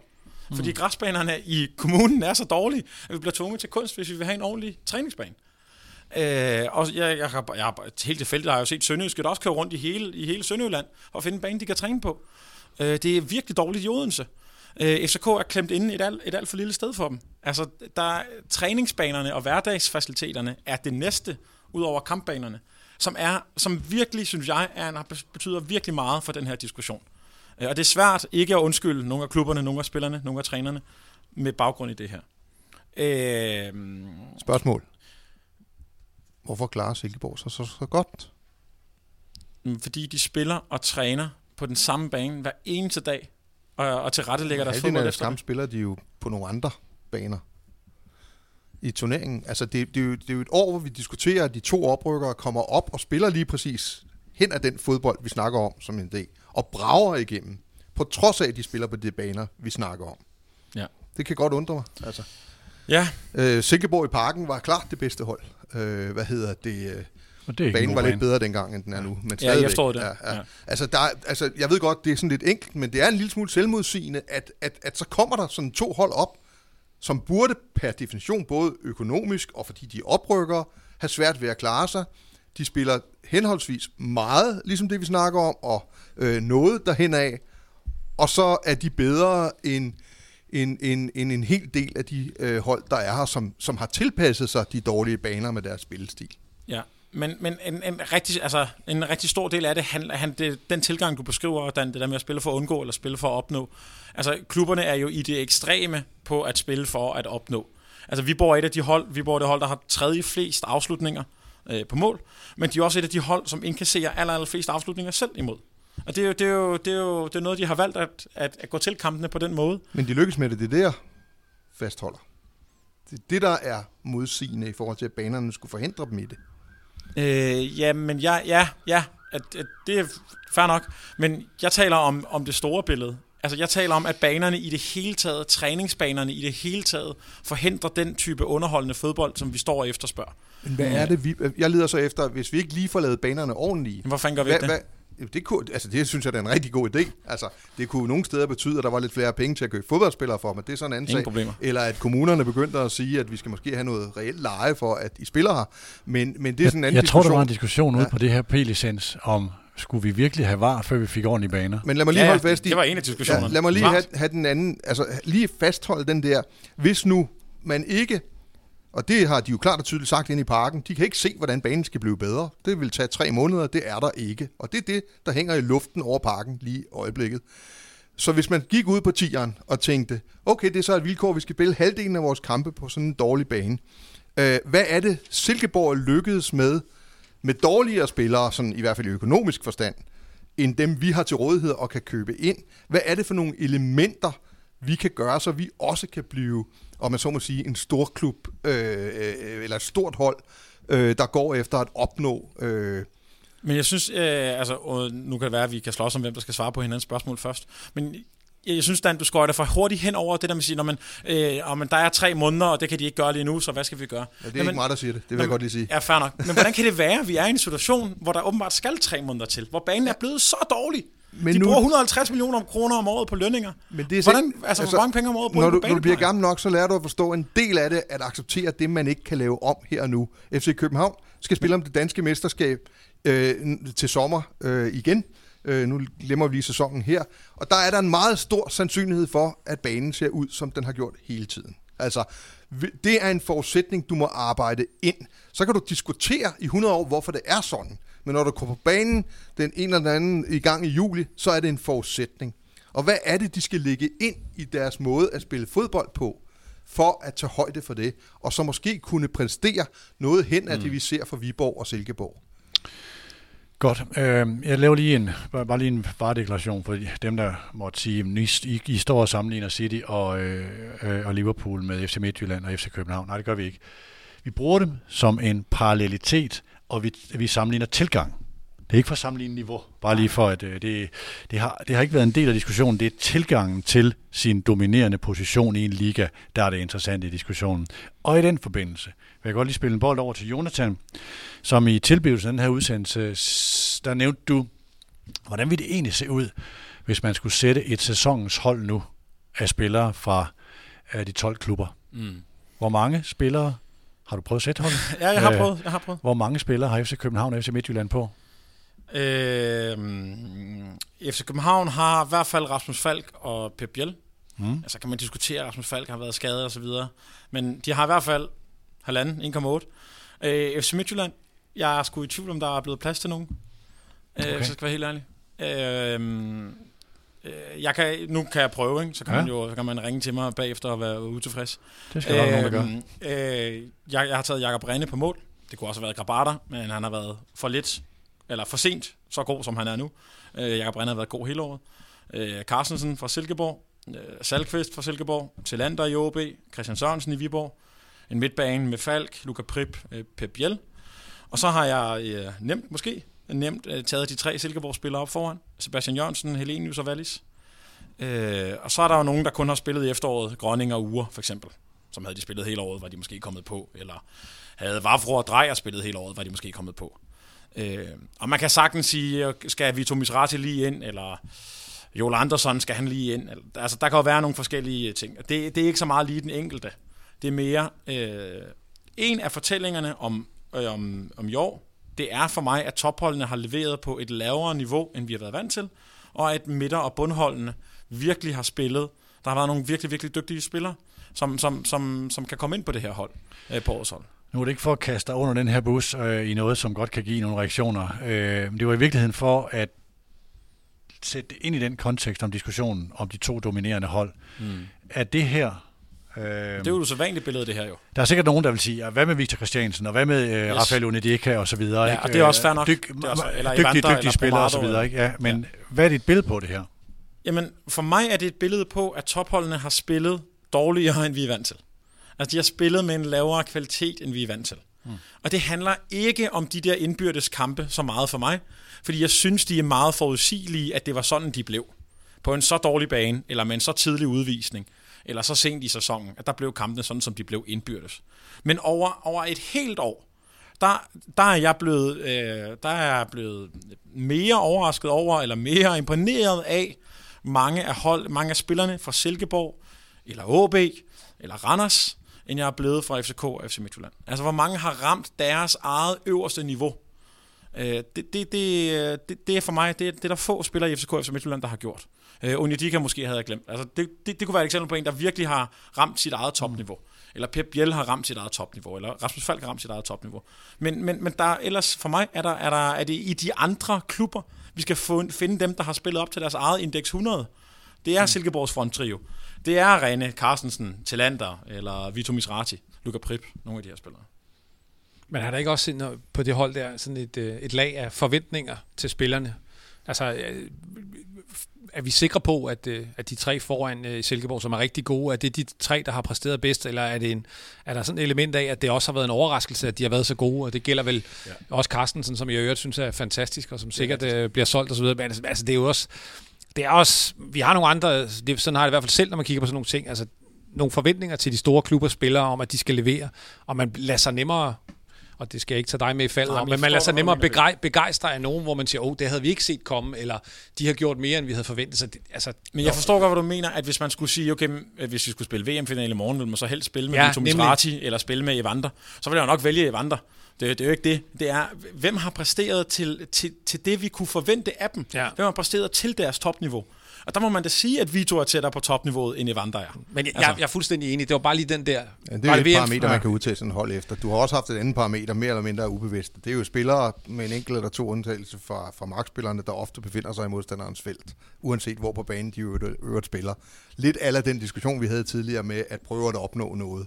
Øh, og det synes jeg jo også er det er jo sådan intuitivt noget, vi godt kan lide. Altså, øh, hvad hedder det? Øh, der er mange baks, der har været undervurderet, ved at der aldrig nogensinde kommer et gennembrud i deres side, men til gengæld så får de heller ikke lagt så mange bolde ind i panden på nogen andre. Ikke? Altså, øh, men det er jo, jeg synes, det er interessant. Øh, jeg synes, det er jo svært sådan for alvor at sige, at det er, et, det er et hold, der er helt skævt. Øh, spørgsmålet er, om det hold ville falde tilbage i en kamp mod, lad os nu bare sige, teoretisk set at FC Midtjylland eller FC København havde købt det her hold på det niveau, de er nu. Øh, om de så i sådan en kamp som vi så i sidste weekend, øh, ville falde tilbage til at spille på samme måde. Øh, for det ville de ikke være ret gode til, af mit indtryk, som vi har set Midtjylland og FC København gøre. Nej, og, og, nej det, det er jeg fuldstændig enig i, og som du siger, jeg har valgt en masse offensive typer. Og for eksempel i tilfældet FCK og FC Midtjylland. Altså når FC Midtjylland spiller med wingbacks, som er øh, backs, så giver det jo et udtryk. Og når FCK spiller med, nu går det ud over Jens Dage, ikke?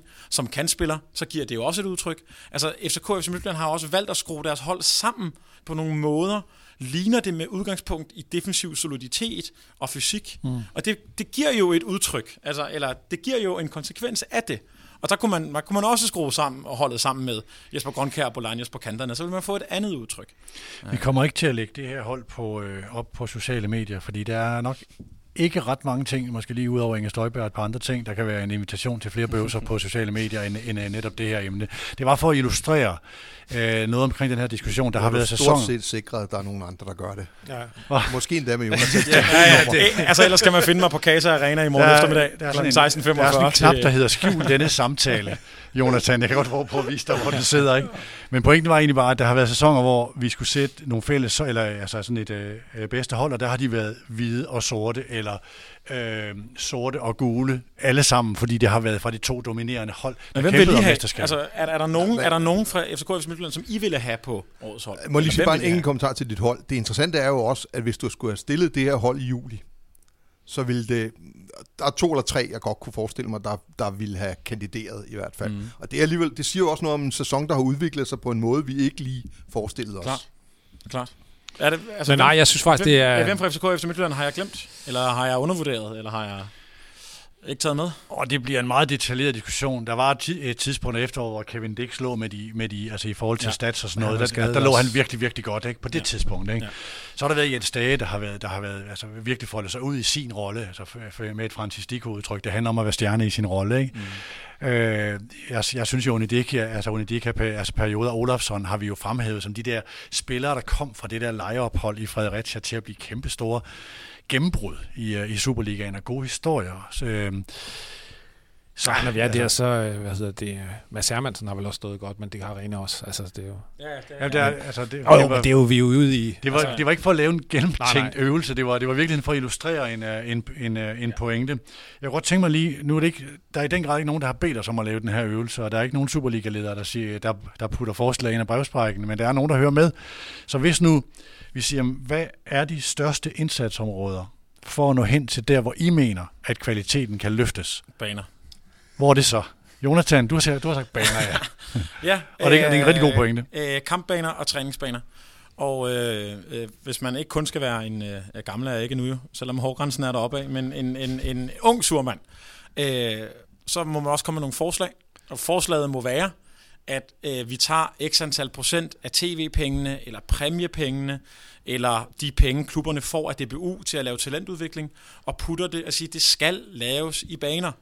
Og så må I gå til jeres kommuner og sige, der er krav om sådan og sådan. Er der, jeg har ikke så meget at gøre med Løbby Torbæk Kommune, og kunne takke lov for det, men har, er, der, er der noget, som jeg forstår, så er det, at det er svært at komme til kommunen og bede om nogle ting, hvis ikke man har sort på hvidt, at sådan her skal det være, hvis vi skal spille i Superligaen. Så har kommunerne det, ikke kun lige i Løbby Torbæk, det med at rette ind efter det. Øh, og ellers, øh, fordi kommunen har jo ikke lyst til at være grunden til, at der ikke kunne blive spillet Superliga-fodbold i Helsingør, eller i Lønby, mm. eller i et eller andet sted, eller i Hobro. Og så bliver, så bliver tingene jo fikset. Øhm, så vi, vi, vi skal øremærke nogle penge af de her indtægter, som klubberne, af de fælles indtægter, som klubberne får, og de skal gå direkte øh, til baner. Peter, hvor vil du sætte ind, hvis du skulle øh, give et godt råd til det punkt, hvor klublederne skulle sætte ind? Jeg tror, altså, der, der er mange steder, men noget, som, øh, som jeg sad og kiggede lidt over, eller kiggede lidt på øh, i forbindelse med det her, det var, at øh, hvis man tager sådan øh, udviklingen for, for seertal, hvis du tager udviklingen på øh, omsætninger i, i klubberne osv., så, så indtil før corona, så lå øh, Superligaens samlede omsætning på mellem 1,2 og 1,4 milliarder. Der var en 5-6.000 tilskuere i gennemsnit. Øh, nogle sæsoner lidt bedre, nogle lidt dårligere. Øh, men, men, men på det niveau, øh, fuldstændig, altså hvis man tegnede en linje mere eller mindre øh, lige ud, så kommer der en coronapause, som er indlysende årsager, den skar en halv milliard af, af omsætning osv. Der, der sker mange ting. Men nu, lige præcis nu, øh, efter, der er alting gået op. Der er, jeg tror, vi er på, øh, på omkring 8.000 i gennemsnit for en fodboldkamp. Jeg ved ikke, hvad omsætningen for Superligaen er af gode grunde endnu, øh, fordi det, de tal har vi jo ikke. Men mit bedste bud er, når, når man hører, sådan, hvad der foregår, at, at øh, altså det, det, det er også nærmest øh, en lodret kurve op. Så det, jeg ville bruge rigtig mange kræfter på, hvis jeg sad i en klub, det var at analysere mig frem til, hvad er det, der gør det, og så sikre mig, at det bliver det nye normale, frem for at vi falder tilbage til det, der var i rigtig mange år, øh, som en lige linje før corona, fordi jeg synes, det er utroligt, og det er jo selvfølgelig det er jo meget langt væk fra Jonathans baner, det jeg snakker om lige nu. Mm-hmm. Men altså, min pointe er, at altså, fra en, hvis jeg skal være lidt hård, ikke udvikling, en stagnation, en, en ligeudkurve i mange år, har man nu taget et tierspring. Hvad har skabt det spring? Jeg tror, det er rigtig mange ting omkring oplevelsen. Jeg tror, det er rigtig mange ting omkring øh, respekten for, for, for produktet i forhold til fans og så videre. Og, og nu er der er også en masse ting omkring selve fodbolden, øh, hvad hedder det, og på banen, jeg godt vil nævne, men nu vælger jeg så den her, og så sige, altså simpelthen få fat i, øh, i de helt store øh, tanker omkring, hvad er det, der har skabt det tierspring? Hvis det bare er en coronaprop, så kommer de til at gå en kedelig tid i møde, for så falder de et par tusind øh, næste år, øh, eller, eller to og et halvt måske, i gennemsnit per kamp. Så, så, så der ligger noget der, som er faktisk ret tankevækkende, øh, og som jeg personligt, som jeg sagde, vil være meget, meget ops på, ikke falder tilbage til gammel normal, men bliver new mm. normal. Dan? Mm, altså, jeg, jeg synes jo, det er fornuftigt, øh, det der er sagt af begge de her. Det ene er den andens forudsætning, i hvert fald sådan rent spilmæssigt. Der skal være nogle penge øh, til at købe nogle gode fodboldspillere. De skal jo helst kunne træne og spille på nogle ordentlige baner. Det, det siger sig selv. Øh, jeg er ikke så bange for det sidste, Peter, fordi at, at det plejer at være sådan, at når ting virker, hvorfor skulle man så holde op med at gøre dem og gøre dem endnu bedre? Men ved du, hvad øh, det er, der har altså, virket? Nej, men der er, altså for eksempel de her abonnementsordninger øh, og lignende, er der jo ingen grund til at tro, at nogen som helst vil rulle tilbage efterfølgende. Øh, jeg tror, der er en corona-effekt. Jeg tror, vi vi, vi vil opleve de brølende 20'ere et stykke tid endnu. Øh, så, så, så den er jeg måske ikke... Jeg, altså, jeg, jeg mener egentlig, det er et stykke arbejde, der er i gang, og derfor er det ikke sådan... Øh, og heller ikke nødvendigvis noget, hvor klubberne holder igen med investeringer i særlig høj grad. Øh, så det, det var heller ikke pointen. Det var egentlig at holde fast. Ja, ja, men det synes jeg selvfølgelig, at det er jo altid en god idé at holde fast i, når man har, når man har fået fat i noget, der virker, øh, og som virkelig gør en forskel. For det, det har det jo gjort. Altså det fedeste, den fedeste historie om Superligaen 2021-22 det er lægterne. Altså, det er der mm. ingen tvivl om. Både fordi de kom tilbage til scorene, men også fordi de kom tilbage i så stor øh, mængde, som de er. Det vil altid stå tilbage som en, en sådan en breakthrough-sæson øh, på det område, og forhåbentlig kan man holde det niveau. Mm. Øh, altså, jeg, sidder jo, jeg tænker jo næsten altid som udgangspunkt i det der, hvor man selv sad engang. Og der synes jeg faktisk, at de står i en rigtig, rigtig svær situation ud fra, ikke det Peter siger, for der tror jeg stadigvæk, man har nogle muligheder og også øh, forfølger det. Øh, men øh, de to ting, som FC København må være mest presset på. I forhold til, og nu sætter jeg så op, at, at jeg ville ønske, at FC København var en klub, der ville blive en mini-udgave af de klubber, der vinder ude i Europa i øjeblikket. I hvert fald, når de spiller nationalt. For de skal være i stand til at omstille sig, når de skal langt i Europa. Men at de gik efter at opnå primært, og at de blev så gode til det, så de ikke faldt tilbage i dødbolde øh, og, og langbolde og, og hvad det ellers måtte være, når de skulle spille om guldet. Altså, men tværtimod gik ud og kværnede endnu mere på, når man var i den kamp. Øh, og hvis udgangspunktet for det er, og der lytter jeg jo meget til, til, til dig, Jonathan, fordi du er nede i maskinrummene, at øh, gode træningsbaner og gode, og gode kampbaner, så står man med nogle øh, rigtig svære overvejelser i øh, FC København i øjeblikket. Du, det er, altså tro mig, det er svært at få banen i bakken til at spille ordentligt. Den stod fint sidste sommer, så det der med, at den har været død i mange år, er, er ikke helt rigtigt. Øh, og man må kunne gøre mere, end man har gjort på det sidste. Det tror jeg også godt, man kan, men, men det bliver aldrig rigtig, rigtig godt i rigtig, rigtig lang tid ad gangen. Øh, og man står næsten i en endnu sværere situation omkring træningsbanerne. For prøv du at finde et område inden for 30 minutters kørsel øh, fra øh, midten af København, til at, at, at, at bygge et moderne træningsanlæg. Altså, jeg har hørt så mange, der siger, hvorfor, hvorfor gør man det ikke i Ørestad? Prøv at høre, jeg tror, der er to grunde på sammenlagt øh, et par tusind kvadratmeter øh, til rådighed i hele Ørestad tilbage. Altså, bare for at give det eksempel. Frederiksberg ja, så skulle man da rive et helt villa-kvarter ned, og det tror jeg vil blive øh, nogle milliarder, ikke? Og, og formentlig heller ikke øh, vække en helt stor begejstring på Rådhuset. Så, så det er jo virkelig sådan en af dem der, der kan gå helt ind i klubbens øh, sjæl og kultur. Tænk, hvis FC København skal træne i, jeg farver mig et dårligt eksempel, men, men Herlev eller et eller andet sted. Nu ved jeg ikke engang, om der er plads i Herlev, for god undskyld. Altså, øh, det, det er jo sådan noget, hvor vi er inde og pille ved, hvad er vi for en klub? Altså, det synes jeg er øh, øh, rigtig, rigtig spændende. Øh, om, om man, øh, hvordan man går over den tærskel, øh, hvis det er så afgørende. Øh, nu kan de jo ind med et dansk mesterskab og gå direkte i playoff øh, til, til Champions League, og, og i september måned kan det være, at banen også står pænt derinde, øh, for der er ikke nogen koncerter til sommer jo. Så, så, så det, ting kan jo hurtigt vinde, men, men, men, men udgangspunktet er i hvert fald, at hvis det der er fundamentale ting, og det er jeg ikke helt uenig i, de er, så bliver det rigtig, rigtig svært at se, hvordan FC København i hvert fald fører videre. Men ja. mindre vi snakker 12 kunststofbaner i, i Superligaen. Altså, Ja. Øh, nej tak. Øh, men jeg begynder først at være rigtig kritisk over for FC København, når de ikke skal afvikle halvdelen af deres kampe i en sandkasse. Så kan vi begynde at snakke om, om hvorvidt at det ikke er godt nok offensivt, det de leverer. men burde de ikke blive de bedste til det så?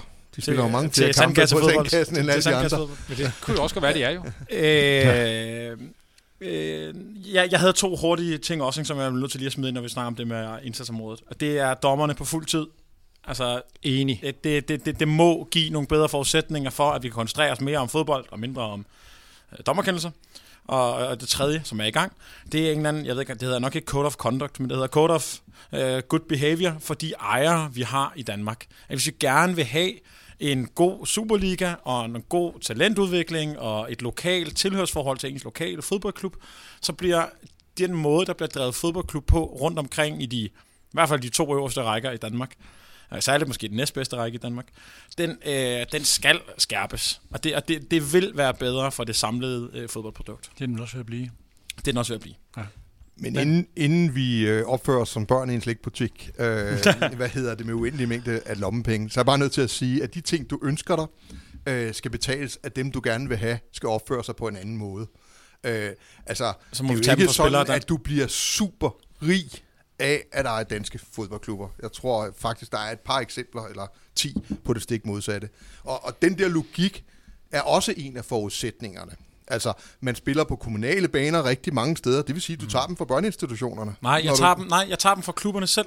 Jeg tager dem fra tv-pengene, præmiepengene, DBU's penge, og siger, at der er nogle penge her, som vi skal bruge på, øh, på banepleje, og så kan de ikke gå til spillere. Ja, Så- det, så- det, de kan i hvert fald ikke bruges to gange, Nej. kan vi blive enige Og så, om. ikke? så må vi have en højere bak mindre, men vi har en bedre bane. Ja. Altså, det, det er jo ikke, altså, det er jo, det er jo kun gode ting, du ønsker dig. Altså, Tak. Det er der jo ingen tvivl om. men, men, men, men i den virkelige verden, ikke den perfekte, men den virkelige verden, så er der jo sådan nogle trade-offs, at, øh, hvad hedder det, man også godt vil have gode spillere, for eksempel. Øh, og at, Men den, øh, nogle gange bliver man også nødt til at udfordre de der trade-offs, fordi nu, nu ved jeg ikke, altså der var den der lige før med, om man skulle have brugt flere penge på gode baner, før man brugte var og sådan noget, brugt penge på var. Altså der bliver jo truffet nogle valg, som nogen træffer. En gang imellem må man jo godt sige, okay, prøv at høre, nu har vi truffet de her valg, de har skaffet os det her, skulle vi prøve at vende det om og gøre noget andet? Og der kunne nogle af de ting, som du siger, Jonathan, det kunne da godt være, at, at det var bedre øh, end- noget andet. Ikke uenig, ikke uenig. Det, men, men nu sagde du, at det måtte gå for spillerne. Der, der skal man bare også have i baghovedet, at dansk fodbold er altså en af de ligaer, hvor der er nogenlunde fornuftig ratio imellem omsætning og hvad man faktisk bruger på spillerne. Så, så uanset om man bliver bedre til at træne på bedre baner og spille på bedre baner, så er det, når du er inde og pille i det der, så er det med risiko for, at vi sænker niveauet. Øh, I en periode, I, i, i hvert fald indtil vi så får bedre spillere og hold af Ja, men, trænere og alt, spiller men, på men bedre det, er baner. jo, vi, det er jo sådan relativt, for det gør de også i alle de andre lande, ikke? Til sidst skal vi forsøge at konkludere ud fra hvert vores afsæt og sæt briller. Nu har vi vendt Superligaens kvalitet, eller Superligaen og kvalitet, i en time og mm, 18 minutter, afhængig af, om jeg skal klippe det der ud med Jonathans, der havde glemt at Ah, det opdatere gør det, ikke der schema Det med det- i strafsparksfeltet og sådan noget. Eller skal de der 10 minutter, vi brugte på at finde et lydklip frem? Ja, okay, ja, jamen det er ikke, det, øh, der, der talte den ikke med. Nu skal panelet forsøge at øh, med en måling på den aktuelle status. Det er så moderne, eller det var det i hvert fald for et par år siden, at man erstattede øh, eller supplerede sine KPI'er med trafiklys. Så er Superligaen i rødt, gult eller grønt, når det kommer til kvalitet? Nu starter vi den anden vej rundt. Dan, hvad farve er dit trafiklys? Blåt, er det ikke blandingen mellem, øh, mellem gul og grøn? Altså, Okay. øh, det tror jeg, jeg tror sådan, altså jeg synes jo ikke, hvis man kigger på sådan en krisekurve, altså er vi, er vi deroppe, hvor ting har toppet og begynder at gå ned af, hvor man skal lave noget radikalt for at ændre på det. Det synes jeg faktisk ikke. Der er for mange gode ting i gang. Herunder, at, øh, at, øh, at vi faktisk diskuterer banernes kvalitet, at vi, øh, at vi har mange mennesker på stadion, og at øh, i hvert fald nogle hold klarer sig okay, når de spiller i Europa. Øh, så jeg synes ikke, at man sådan kan tale om, at Superligaen er i nogen som helst form for krise. Altså, men vi kan nok også godt få øje på nogle ting, som skal, som skal ændres øh, fremadrettet, hvis, øh, hvis, vi skal, hvis vi skal tilbage og tro på, at vi har klubber, for eksempel, der kommer forholdsvis langt i Champions League eller Europa League. Jeg kan se som mine ikke- egne noter, at man må godt bryde den ned. Der er, der er nogen, der kan være grøn, og så er der nogen, der kan være i, i rød og, og i gul. Altså klubber, Nej, øh, på nogle af de her områder. Nå, men altså, lad mig lige prøve at illustrere det. Altså, hele licenssystemet omkring akademier og den Mm. ressourceallokering, man laver på, på udvikling af spillere, er i grønt for mig at se. Der er, man, der er man ret dygtig i forhold til, hvor meget man vil det her. Og det kan man også se på ulandshold og Ja. ja. på landshold og så videre. Øh, der er nogen, altså... Øh, Altså på, hvor godt de klarer sig. Ja, ja. der er, altså økonomien, er der klubber, der bevæger sig hen imod nogle milepæle. AGF har kurs mod en forretning, der er et eller andet sted derude, kan de måske komme hen mod øh, 100 millioner. Midtjylland kan måske komme hen mod 150 millioner. FC København kan måske komme hen mod 200 millioner i sportslige budgetter i at række ud. Der er nogle udviklinger, som er meget, meget positive. Men jeg har et lys, der er i, ikke i grønt, og det er, jeg ved ikke, om jeg skal kalde det mindset, det er tilgangen til spillet tilgangen hos lokomotiverne, og det er i virkeligheden, det, det kan godt at det kommer til at lyde sådan lidt, lidt skængert, fordi jeg har nævnt det nogle gange i udsendelsen, men det er der, min bekymring er for produktet, eller for, øh, for det, vi ser, hvad enten vi er tilskuer på stadion eller tv-serier. Du mener FCK FC Midtjylland, ikke? Ja. Så, ja. så det, altså det, det er det, jeg mener med, med at bryde den ned, at der er en masse ting, som jeg synes er i positiv udvikling, og Superligaen er på mange områder sund, men der er sådan, altså, øh, banesituation, og ikke kun derfor, men det spil, vi så bliver budt, og ambitionsniveauet i det, er sådan en år, hvor jeg savner en game changer, er et frygteligt udtryk, men det, der skete, da DBU skiftede Åke Harreide til Kasper Julemand, og nu er det ikke kun på grund af resultaterne, det er så nemt at sige, ikke? men der var en tilgang til noget, som kunne blive en inspiration for andre. For kunne jeg godt tænke mig, at den tilgang til spillet smittede igennem øh, nogle steder i, øh, i nogle af de dominerende hold. Jeg, jeg, jeg synes, det, jeg, jeg vil godt give Superligaen all, all over en grøn. Det må mm. jeg faktisk sige. Jeg synes, at, øh, at der er rigtig mange... Øh, altså, der, det skal lige siges, at der er jo aldrig noget, der er, så det ikke kan forbedres. Så en grøn er jo ikke et eller andet udtryk for noget er perfekt. Der er, der er plads til forbedringer også med spillet.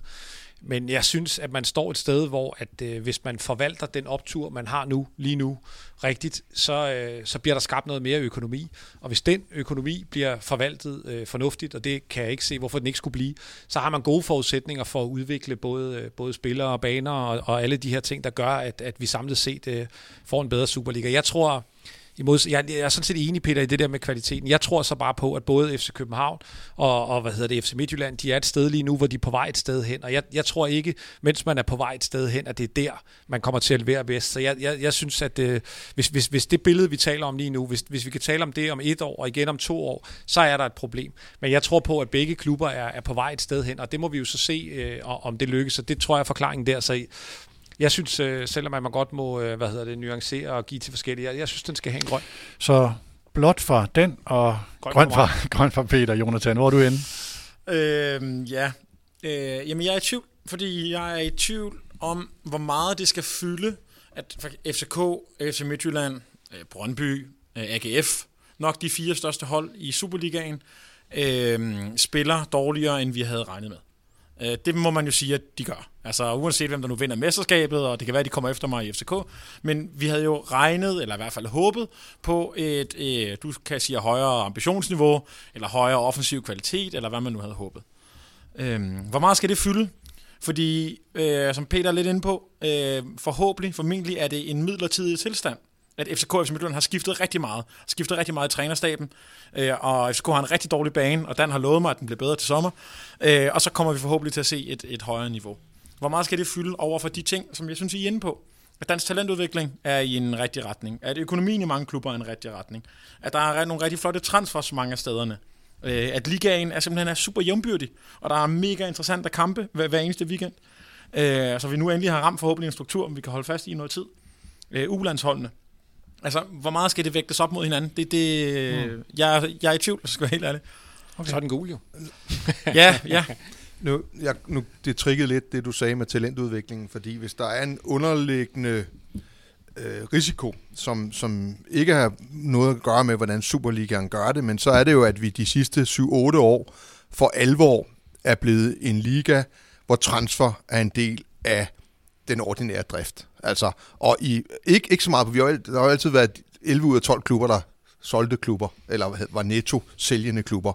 Øh, men det er mere, hvor meget den fylder i den ordinære drift i mange klubber efterhånden. Altså, og hvis transfermarkedet på en eller anden måde har været pustet op øh, i de senere år, øh, eller at andre ligaer øh, den norske og svenske, som øh, jo har taget skridtet næsten fuldt ud og, og træner på kunststofbaner og øh, øh, ikke har så meget problemer med græs og så andet.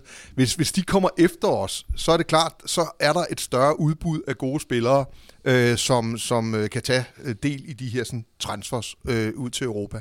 Så, så det skulle måske være det, jeg ville holde lidt øje med, at klubberne er økonomisk sårbare i forhold til, om transfermarkedet bliver ved med at ligge på det her niveau, eller måske endda øh, øh, vækster. Så vidt snakken om kvalitet. Med disse ord, tak til dig, der har holdt os ud igen. Vi håber, at du også vil kigge ind i Medianos bibliotek med de mørke vægge i kanalen Mediano 2. Tak til Jonathan. Selv tak. Tak til Peter. Selv tak. Tak til Dan. Selv tak. Og tak til Peter Larsen Kaffe, iskaffe eller peterlarsenkaffe.dk, skråstreg mediano eller begge to. Vi er Superliga for voksne. Vi høres ved. Denne udsendelse er sponsoreret af Superliga for Voksens faste partner, Peter Larsen Kaffe. Kaffe til folket siden 1902.